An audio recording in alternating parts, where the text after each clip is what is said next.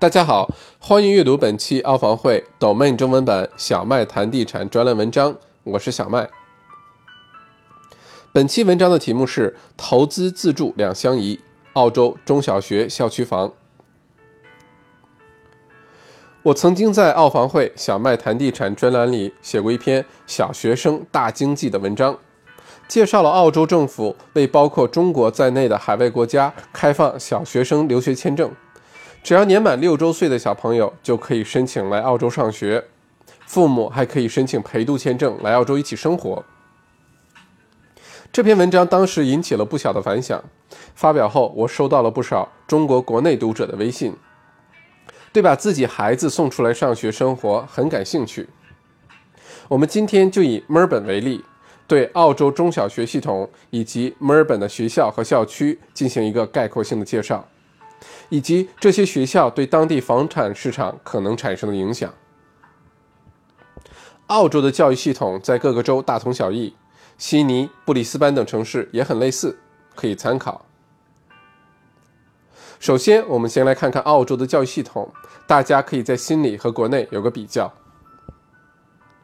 澳洲的教育从幼儿园和学前班开始，这两部分针对的是三到五周岁的儿童。澳洲的小学教育通常从六周岁开始，也正是澳洲新开放的签证的要求的最低年龄。小学从一年级到六年级，学生的年龄为六到十二岁，主要的教育以阅读、数学、体育、音乐和艺术等方面为主。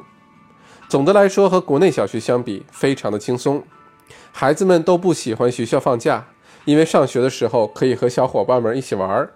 也没有什么暑假作业、寒假作业。但会有一些书籍阅读的任务，鼓励小朋友按照自己的兴趣多读一些书。澳洲的中学有六个年级，和国内不同，澳洲不分初中和高中，而是七到十二年级。七年级的入学年龄通常是十二到十三周岁，十二年级也就是我们国内的高三，会进行全州范围内的高考，在维州叫做 VCE。通过 VCE 考试，就相当于获得了高中毕业证书，也可以凭 VCE 成绩考取自己喜欢的大学。很多学校的排名是按照学生整体 VCE 成绩进行，但 VCE 并不是中学生们唯一的考试标准。我们会在下面的文章中提到。高中毕业后，澳洲的学生们通常会有两种选择。第一种选择是进入大学 （University） 进行本科学习，根据学科的不同，时间也不同。比如商科、计算机、文学等科目一般为三年，而工程类和法律类的本科大多是四年，医学类则至少为五年。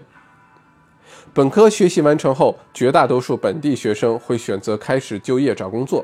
而并非国内流行的考研。因为在澳洲，工作经验比学历要重要的多，雇主也不会因为学生学历高就雇佣，相反的会出现学历越高，工作经验少就越找不到工作的尴尬处境。因为不同的学历法定体体薪不同，而对于绝大多数工作而言，本科学历就绰绰有余，剩下的就是实际工作经验的积累。即使是读研究生课程，通常也是在工作了一段时间后有针对性的去读。很多公司还会会为这样的人提供各种支持，比如付学费、带薪学习假期等。而另外一些学生在完成高中十二年级后，并不会选择进入大学，而是进入专科学校 （TAFE） 继续学习。好处是学费相比大学便宜不少，而且是非常实用的工作技能。比如汽车修理、建筑类的电工、木工、理发、厨师等等，在澳洲，TAFE 也很受欢迎，因为蓝领在澳洲的年均收入比坐办公室的白领略高，而且 TAFE 大多数两年就能读完，还有不少是边工作边读书的机会。从学校的类别来分，澳洲的中小学有公立学校、私立学校和教会学校之分。墨尔本几乎各个居民区都有公立和公立的中学和小学，只要住在这个区的校区内的家庭便可以免费上学，无论是租住还是自购房都可以。所以，教学质量好的公立学校所在的校区房就价格很高，增长潜力也比较持久，因为有刚需存在。比如墨尔本华人朋友们熟悉的 Bowen 和 Glen Waverley 就属于这种情况。这两个区的中学教育质量优异，所以是华人朋友们热衷的地产投资地区。但这里需要注意的是，因为公校的学生都是本地居住居住的家庭，那么这个区的人口组成，包括族裔、经济水平、社会地位等，就直接决定了学校里面孩子的同学的组成。所以会出现类似 Bowen 和 Glen Waverly 这样的学校中学里华裔比例奇高的原因，学生间的竞争压力也会相对较大一些。这其实也还好。比较要小心的是市中心附近的一些有政府低保经济房的区，这些区公校的生源就会比较复杂一些。这里多说一句，墨尔本的精英中学，比如 Melbourne High School（ 墨尔本高中），属于公校，但入学标准较高，需要考取，所以生源质量很高，对学生家庭所住的区域也没有任何限制。除了 Bowen High School 和 Glen Waverley Secondary College 这两所华人熟悉的公校外，其他比较好的公校还有 McKinnon、VCA 维州艺术中学、Box Hill High School 等等。公校的特点是义务教学，除了基本的书本费和校服，基本没有其他的费用了。如果想要让孩子有更好的受教育体验，那么私校是不二之选。墨尔本的优质私校非常多。主要集中在墨尔本的东区，也就是华人聚集的方向。比如 Q 这一个区就有数家著名私校。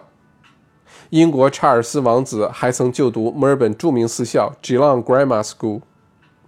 墨尔本的东西南北都有很好的私校，绝大多数私校都有自己的小学部，甚至是学前班，而且私校非常讲究传统。好的私校通常要提前一到两年，甚至更早开始申请排位。但如果家庭里有长辈或者哥哥姐姐在这所学校读书，那么会获得优先入学的机会。私校的特点，好处是给学孩子带来非常丰富的成长体验，尤其在音乐、艺术、体育等方面，的确是公校无法比拟的。但学费不菲。一年两三万澳币，甚至三五万澳币的学费，让很多家庭望洋兴叹。所以，选择私校的家庭多以富有或中等以上的中产家庭为主。私校对学生家庭的所住区域也没有任何要求，但很多私校都在富人区，而且会提供不同种类的奖学金，鼓励全方面发展的小朋友来学校学习。很多私校除了 VCE 这个维州高考外，还提供 IB 课程。这个课程允许学生在毕业后直接考取海外的大学，比如美国或英国的著名学府。所以，单纯以 VCE 排名来评价私校是不太公平的。而且，私校更注重全面发展，往往学校很出名，但高考成绩未必最靠前。甚至在很大程度上，好的中学私校出来的学生，在未来的人生中，因为中学朋友圈的缘故，比上好的大学还要更重要。比较好的私校有 PLC、Scotch College、MLC、Wesley College、Camberwell Girls Grammar 等等。最后就是教会学校。通常学生家庭为天主教或基督教家庭，孩子上学的内容也会有圣经的学习，教学质量往往都非常好，学费介于公校和私校之间，比如 Waverly Christian College 等等。结合房产来看，因为会申请小留学生签证的家庭，在中国基本属于中等偏上的中产阶级家庭。来到澳洲上学和生活是笔不小的投入，也要做出生活和交际圈上的一些牺牲。所以，既然既然来了澳洲，就会选择比较好的学校入学，私校比例会比较高。加上生活便利的需求，墨尔本的东区和东南区会比较受欢迎。其次是南沿海的南区，这些地方好的学校比较多，无论是私校还是公校，而且对于华人朋友来说，生活也比较便利。因为小留学生签证的时间为两年，而且可以续签，而维州政府允许持一年以上临时签证的海外人士购买本地的二手房用来自住，所以好的小学、中学所在的学区二手房交易活动会增加。